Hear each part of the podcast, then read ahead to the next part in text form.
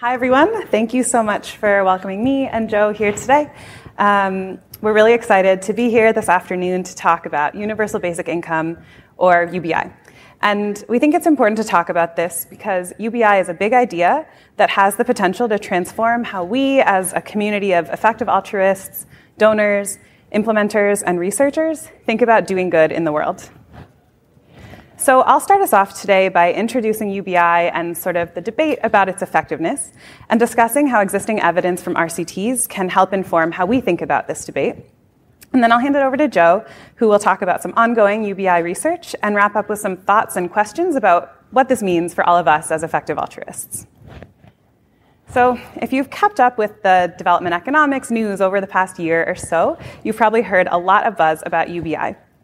As a reminder, UBI is a cash transfer that is, as the name implies, universal, meaning that all people in a given area receive it. It is not targeted at specific populations, and there are no conditions placed on how the money can be used. The transfer is regularly recurring, delivered over the long term, and sufficient to meet basic needs. And around the world, there are studies taking place to better understand the various iterations of UBI and its potential impacts. So, what explains the widespread interest in UBI today? On the one hand, in many countries like the US, the economy is being rapidly transformed by technology. Automation is getting cheaper and better every day. According to one study by economists at MIT and Boston University, the number of, or each robot that came into the world between 1993 and 2007 reduced the number of available jobs by 5.6. So automation has already displaced and will likely continue to displace workers, especially in certain industries. And this makes UBI a potentially attractive policy option for those who are concerned about the well being of workers left behind by automation and technology advances. On the other hand, while the world has made large strides in reducing poverty, more than 700 million people still live on less than $1.90 per day. And especially in low and middle income countries where the extreme poor live, UBI is seen as a potential policy option to help bring adults and children up to the poverty line and ensure that their basic needs are met. And in high and low countries alike, there are often concerns about the effectiveness of existing social safety net programs. Um, people wonder if current programs are as effective as they could be. They might uh, stigmatize recipients, they might be ineffectively delivered. And with the proliferation of the gig economy and alternative work arrangements, employer based approaches to social welfare, like many of those that we have in place today, may not be suitable going forward. Like any potentially disruptive new approach, of course, there are supporters and detractors of UBI. Supporters argue that UBI might be more efficient than existing social programs, that its unconditional nature offers recipients flexibility and autonomy, and that new technology makes it more feasible than ever to distribute basic income transfers. On the other hand, detractors raise concerns about UBI simply being too costly to be a reasonable solution. And they also raise concerns about how unconditional cash might be used by recipients. And of course, despite new technology, the infrastructure to receive payments may not exist in all contexts, especially those where the most poor live. So there are valid points on both sides of this debate. How can we, as effective altruists, decide where to put our weight as a community, and what more do we need to know? So let's look at some existing evidence. First, on the concern that receiving cash with no conditions attached might lead to a reduction in work. And on average, there is evidence that that is not the case. What about concerns that cash given with few or no strings attached will be squandered in Kenya, researchers tested a program implemented by GiveDirectly, which transferred money in a lump sum to poor households, and they found that it led to increases in both economic and non economic well being, and did not lead to increases in spending on temptation goods like alcohol or tobacco. What's important to note is that these outcomes were measured less than a year after the transfer was given. And if we're trying to understand cash transfers as a way to reduce poverty, and if we're trying to think about them as a way to inform our opinions about UBI, we should probably consider the longer term effects. So, we have some research on that as well. Researchers in Uganda and Sri Lanka have found that unsupervised cash grants distributed in sort of a business setting had positive impacts on business investment, profits, and household income after four or five years. But I just mentioned that those were given in a business setting, In Uganda, the grants were given to groups of young people who had submitted business plans. And in Sri Lanka, grants were given to micro enterprise owners. And if we want to understand the implications of cash transfer evidence for UBI, we might want to think about cash without this framing or context attached to it. So, to shed some light on that question, we can turn back to the study that researchers did of GiveDirectly's program in Kenya. Um, the researchers Johannes Haushofer and Jeremy Shapiro recently released longer term results from that cash transfer. And you might have heard, seen a lot of blogs on the internet, a lot of tweets that have been talking about these results. They've generated a lot of discussion. And overall, the results were largely ambiguous, mostly due to some methodology challenges of the kind that plague many research studies. Um, this includes differential attrition rates between the households who did receive transfers and who didn't, um, and some others that I'm happy to talk about in office hours tomorrow if you're interested. Um, even though the results were pretty ambiguous, there's still an important input into the broader evidence landscape around cash transfers and UBI. And luckily, GiveDirectly is doing many other RCTs and many other studies whose results will continue to inform this discussion. So, when GiveDirectly and the researchers started the study, they designed the evaluation to answer some really important policy questions. They assigned households to three different groups, and that allowed them to figure out what happens to people who receive cash, people whose neighbors receive cash, and people whose communities are not exposed to cash at all. And after the, looking at the three year survey results, the researchers found that most of those positive impacts that I mentioned after nine months had disappeared. Households who had received the cash transfers did have more assets, but the impacts on consumption, investment, and happiness were no longer apparent. And there's also some suggestive evidence that households whose neighbors received cash but who didn't receive cash themselves experienced negative spillover effects. But again, this, um, this evidence is subject to some methodological questions, and we'll want to have more research on this question in the future. And Joe is going to tell you about some of the efforts that are currently ongoing to get more evidence on these questions in a little bit. But before he does, I want to return to one of the motivations behind UBI, which is reducing poverty. We're not yet sure if basic income will lead to a sustainable increase in economic or non economic well being of the households living in extreme poverty. But while we wait for results, there is already evidence on one approach, which is targeted to households living on less than $1.90 a day that can sustainably improve livelihoods. It's called the graduation approach, and it was initially designed and tested by BRAC, which is an NGO in Bangladesh. At its heart, the graduation approach gives a transfer of a productive asset, which is meant to be the core of a small business. And it also includes other complementary services, including coaching and consumption support, usually in the form of cash transfers. This is an actively managed program in which households receive two years of support. JPAL affiliated researchers have evaluated the program in Bangladesh and in six other countries around the world and found that overall the program had positive impacts on most measures of economic and non economic well being, both when the program ended and a year later after all the program support had ended. And in two sites where it's been tested four years later, so seven years after the asset was transferred originally, there's evidence that consumption, income, assets, and psychosocial well being all continue to improve which suggests that the changes caused by this approach have lasting power. Obviously, a program that involves all of these components is more expensive and more hands on than delivering cash alone. So, researchers and implementers alike are really interested in figuring out whether it can be delivered in a less intensive version um, or with fewer components.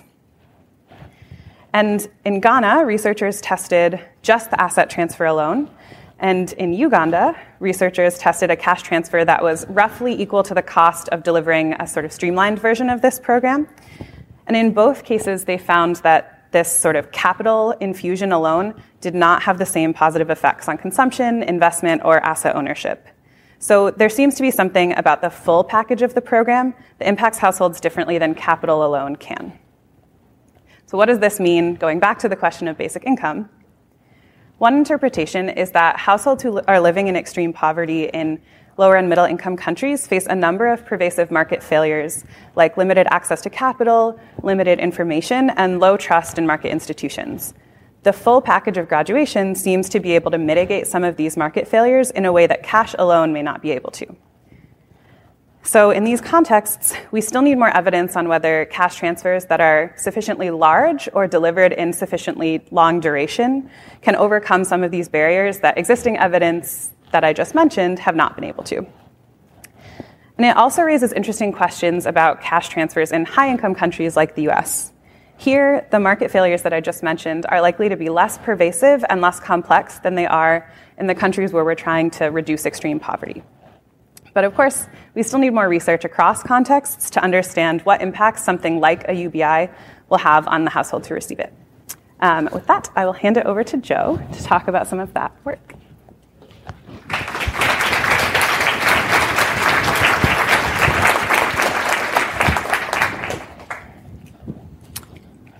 All right.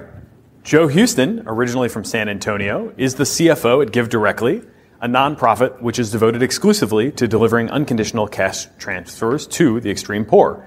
Prior to heading Give Directly's finance function, he spent three years managing their operations in Kenya and Uganda, where he led the launch of Give Directly's 21,000 person experimental evaluation of universal basic income in that country. Previously, he worked at U.S. asset management firm Bridgewater Associates and earned a BA in economics from Dartmouth College. Please welcome Joe Huston.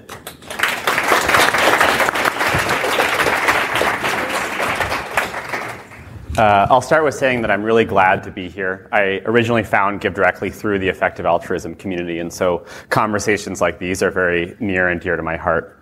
Uh, I also know that there's a bunch of different sort of topics to dig into UBI in the developed world, uh, the three year results uh, from Kenya, and so I'll try to keep it brief so we have time for a conversation, uh, but we'll see how well I keep the promise.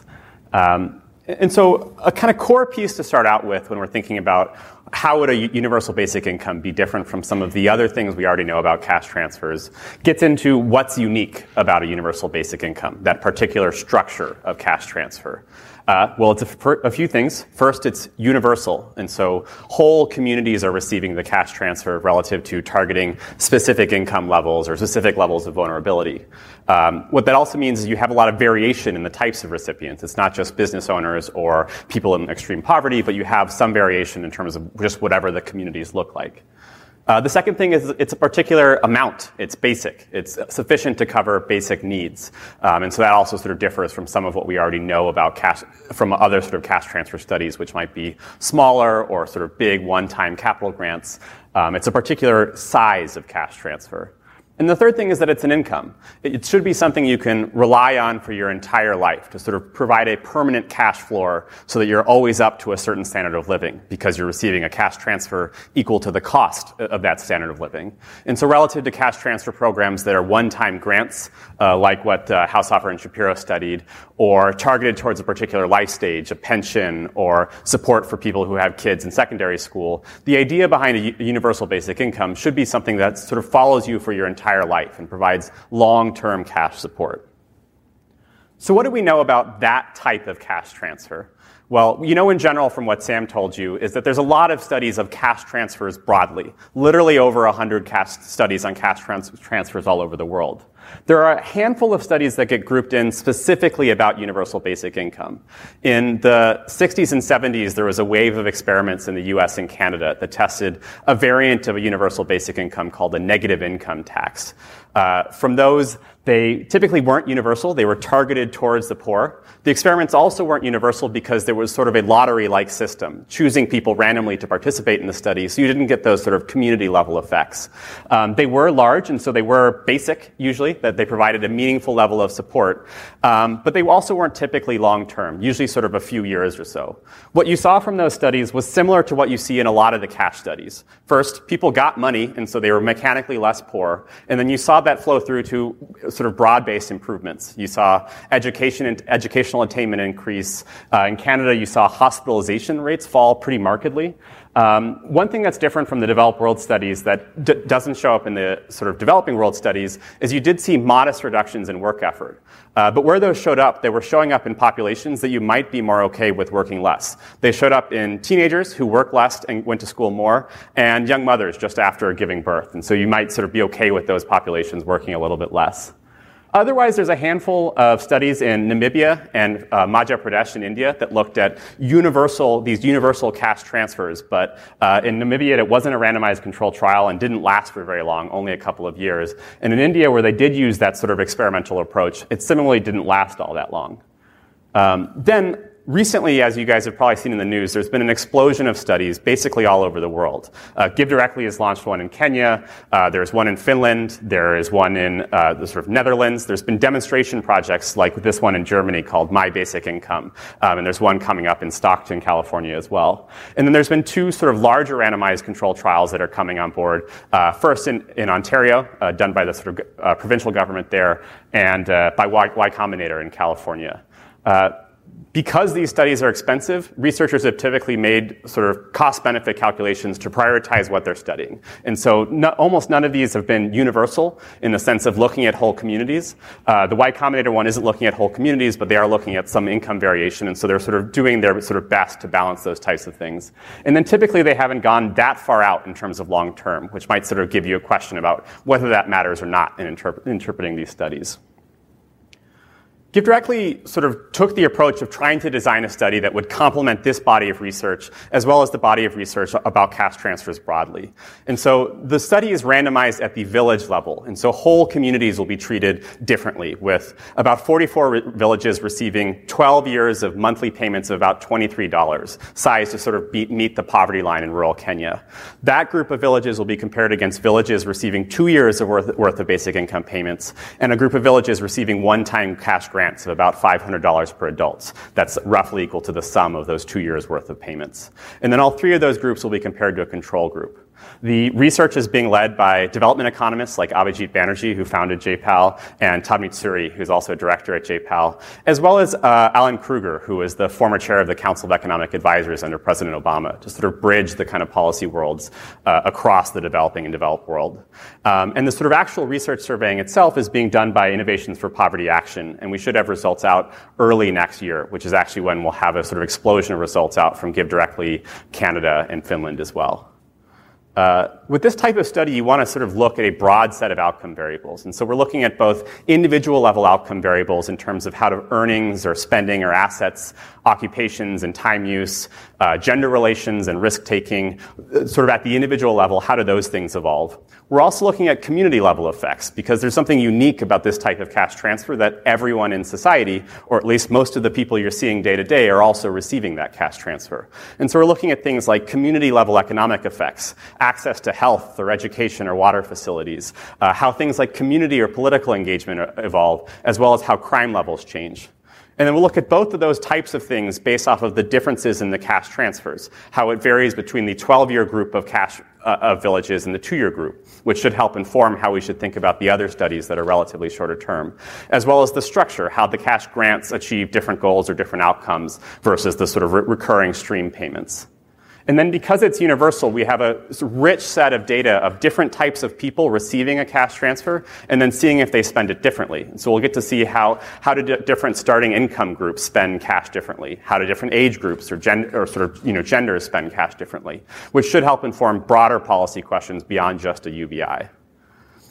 And so, how should the effective altruist community think about this? And I'll apologize, the slides got merged and the formatting got a bit weird. Um, I think there's a few different types of questions the community should answer. The first one is what do we think the bet is in terms of the direct impact of these cash transfers? And for this, we have a rich data of other types of cash transfers from literally all over the world, where if you get cash to people who don't have it, uh, they are immediately a little bit less poor because they have cash. And then you start to see that flow through into broader well being things, things like increased consumption or increased assets and earnings. Um, you also see it show up in more uh, indirect things like uh, stress or psychological well being. In Malawi, you saw uh, women whose families received small recurring payments get pregnant later, marry later, and have lower rates of HIV because they had a little bit more security in society. And so part of the bet on effective altruism is a bet on how it'll differ from other types of cash transfers, uh, which we can maybe dig into in the uh, Q&A. The second bet for the community is about what the sort of broader policy impact of this type of study will be. And this applies to any of the, I think it's now 12 studies Give Directly is doing. And so, to give you one example of what the sort of policy potential of the universal basic income study, this is taken from an estimate by the government of India, where they looked at how, sort of modeling out how if they replaced existing subsidy programs that they maintain with a modest universal basic income, a cash support provided essentially universally, what that would do to poverty in India. And what they estimated is that it would take it from about 22% to 0.45% literally bringing over 100 million people out of poverty basically immediately. That doesn't necessarily mean that that's what we should do. There's an opportunity cost of that type of spending. There might be other effects of the cash transfer that are worth studying. Um, but it gives you a sense of the potential of scale of the sort of policy implications of these type, this types of research beyond the direct impact of the 21,000 people who are receiving cash from Give Directly. The third, I think, bet or question for the effective altruism community is a more foundational one. Um, and I think for that, to start with, it's useful looking at the process that I think we mostly apply, at least for effective altruism, to help uh, existing poor people today, where it looks like choosing a set of outcomes that we think are important. Maybe it's earnings or health or sort of how long your life is or something like that choosing goods and services that we think would improve those outcomes, whether it's a graduation program or a deworming pill or a goat, and then choosing providers who we think can deliver those goods and services as best they can. And I think a lot of what the community is focused on is doing this process better than how aid and development had traditionally done it before. What I think is helpful about cash transfers is they pose a more foundational question of who should make these choices what types of outcomes are important, whether it's uh, how you sort of value earnings or not getting rained on or being a little bit extra healthy, how you sort of value improvements in the lives of your children. Um, the sort of existing status quo is donors and funders start with a pool of money, and almost by virtue of that, they become the choosers of these next three things. But cash transfers literally puts the budget in charge of the people we're trying to help and lets make them make those choices. Uh, I think that sort of switch of power is important, in part just because of practical reasons. There's a kind of tale of two track records where the poor have literally over 100 studies backing up the quality of their decision making when they sort of control the budget. And then the sort of funders and implementers have whatever you think about the last 50 years of sort of de- development history. Um, I think the second one is that it's a genuinely tricky problem to figure out what types of outcomes matter in part, people are very, very different. We see Give Directly recipients buy a sort of incredible diverse array of things, whether it's solar panels or livestock or roofs. We saw someone start a band. Uh, there's an incredible diversity just in humans, and that's amplified by the fact that most of the decision making is done by people in San Francisco or New York or DC or London, and it's on behalf of people who are living in places like rural Western Kenya. And I think do, doing that type of calculation, which we can try to do better as effective altruists, is inherently very, very difficult. Which is not to say that the entire sort of portfolio should shift towards recipient chosen or recipient decided, but existing portfolios are extremely skewed. Basically, any way you cut it, whether you look at humanitarian aid or institutional aid given by governments or US international charitable giving, basically the whole pots of money meant to help the poor are decided by the rich which is a sort of unintuitive result given the, what we sort of talked about before. And so I think one of the most helpful things that cash transfers can do, with UBI being an example of that, is sort of force the effective altruism community to answer, answer that more foundational question of who should decide which outcomes matter and what types of goods and services best achieve those outcomes. Thank you.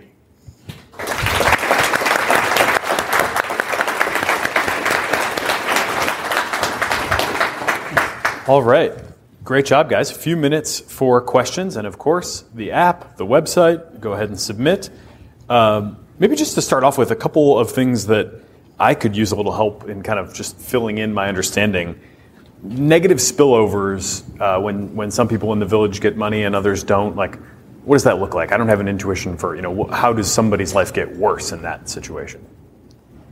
Yeah. So um, the researchers have done a little bit of work to try to understand what this means. Uh, there's one paper that they've released which finds that there might be some negative implications on people's well being. So people might feel more stressed or depressed if their neighbor is receiving cash and they aren't.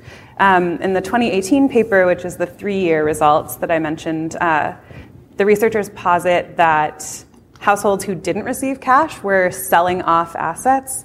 Um, and so they were they owned fewer assets, and then the households who did receive cash, as I mentioned, had more assets at the end. So Um, feel free to add, Joe, but that's. Yeah, I think. Uh, I think the sort of the three-year study is one that's genuinely hard to interpret. That there's the, because of the sort of methodological things which we can dig into. It's a sort of tricky study to synthesize and know what to do about, which is part of why in 2014, we launched a study specifically geared towards answering this question in a high quality way the question of how do non recipients of cash get impacted by, recipient, by being near recipients of cash. Um, and so that we randomized the concentration of cash transfer delivered in different regions. So you can sort of really sort of highlight how people are affected. And that'll have results out uh, something like August or September this year. Um, I think the other question for the effective altruism community is how those results uh, those results in part inform research design about how you should sort of approach individually randomized studies where people are very close. Um, for Give Directly's programming, we've moved very, very far away from choosing out individuals from communities. In general, we've moved much more towards enrolling almost everyone. That's literally the case for the UBI study, but even for our sort of day to day programming, we're moving much more towards saturating villages. And so it's a little bit harder to know uh, without seeing that other study, which will look across villages as well, um, how, how, to sort of draw the right conclusions from that sort of three-year study uh, for what we do today.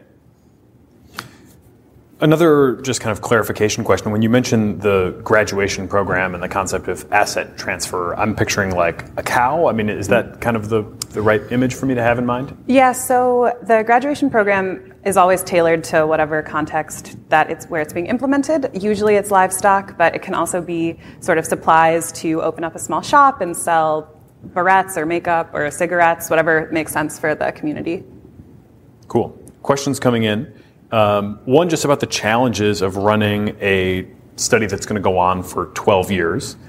Things are going to change in the world around you. I mean, it's always hard to hold things constant, but in that span of time, it gets even more difficult. How do you think about those challenges? Yeah, it's tricky. You have to guess what you think your follow-up call center will cost in 2029 or whatever. Uh, figure out how to manage the cash between Kenyan banks um, and U.S. banks to sort of maintain a, a sort of standard uh, payment across those 12 years. Think about how to increase it with inflation. It's a bunch of really hard questions that we were try, tried to be pretty paranoid about in terms of playing out different scenarios. If Give Directly got shut down in Kenya for whatever reason, could we continue payments if we wanted to? Things like that. Um, and so it, it, had a bunch of different specific answers to those little questions, but it, it required a lot of a, a, decent amount of work. Uh, the nice thing is once you get past this hurdle, you know, we've now enrolled the 21,000 people. It's a little bit more steady state. The picture looks like once a month we press send on payments and people receive text messages. And then once every few months we have our call center call them. And so that's a much sort of lighter run rate engagement that we have to keep up for the next, you know, decade or so. Um, and so that piece of it is a lot easier than the initial lift to get all those people enrolled. We're a little bit over time already, so this will have to be the last question. But when you think about the trade offs between a negative income tax and a universal basic income, one person is asking, you know, why give the universal basic income to everyone, those that don't need it? It seems wasteful. How about the universal, or not the universal, how about the non universal negative income tax as an alternative? Yeah. Uh, one thing I should note is you can achieve pretty similar distributions of incomes post taxes and post transfers with either a negative income tax or a UBI. Because with a UBI, if you give Bill Gates his $12,000 a year, you end up taxing it back. And so you can end up with the same distributions for both settings. Um, I think uh, the trade offs become in part political what's sort of more palatable, where in one case it's easier to say, let's get cash to the poor, while in another case it might be easier to sort of get people on board with a, a universal support that's, you know, everyone's dividend is part of being society. Um, other people also argue, which I'm looking forward to kind of seeing, that there's something helpful about the cash support not being universal so that it's not stigmatizing, that it's not just the dole for the poor or um, you know, if it's less that and more just a sort of universal floor for everybody, you might think that in part politically it's easier to maintain, but also maybe it has different effects that people don't view it as because I'm poor I get this support, but because I'm part of society I don't deserve to starve. And that may sort of have different types of effects in terms of how it's spent or maybe that it's spent more communally. Um, and so I think those are things we'll try to test. Cool. Unfortunately, we are out of time. We do have a couple of announcements coming up. But first, how about a, another round of applause for Sam Carter and Joe Huston? Thank you very much, guys.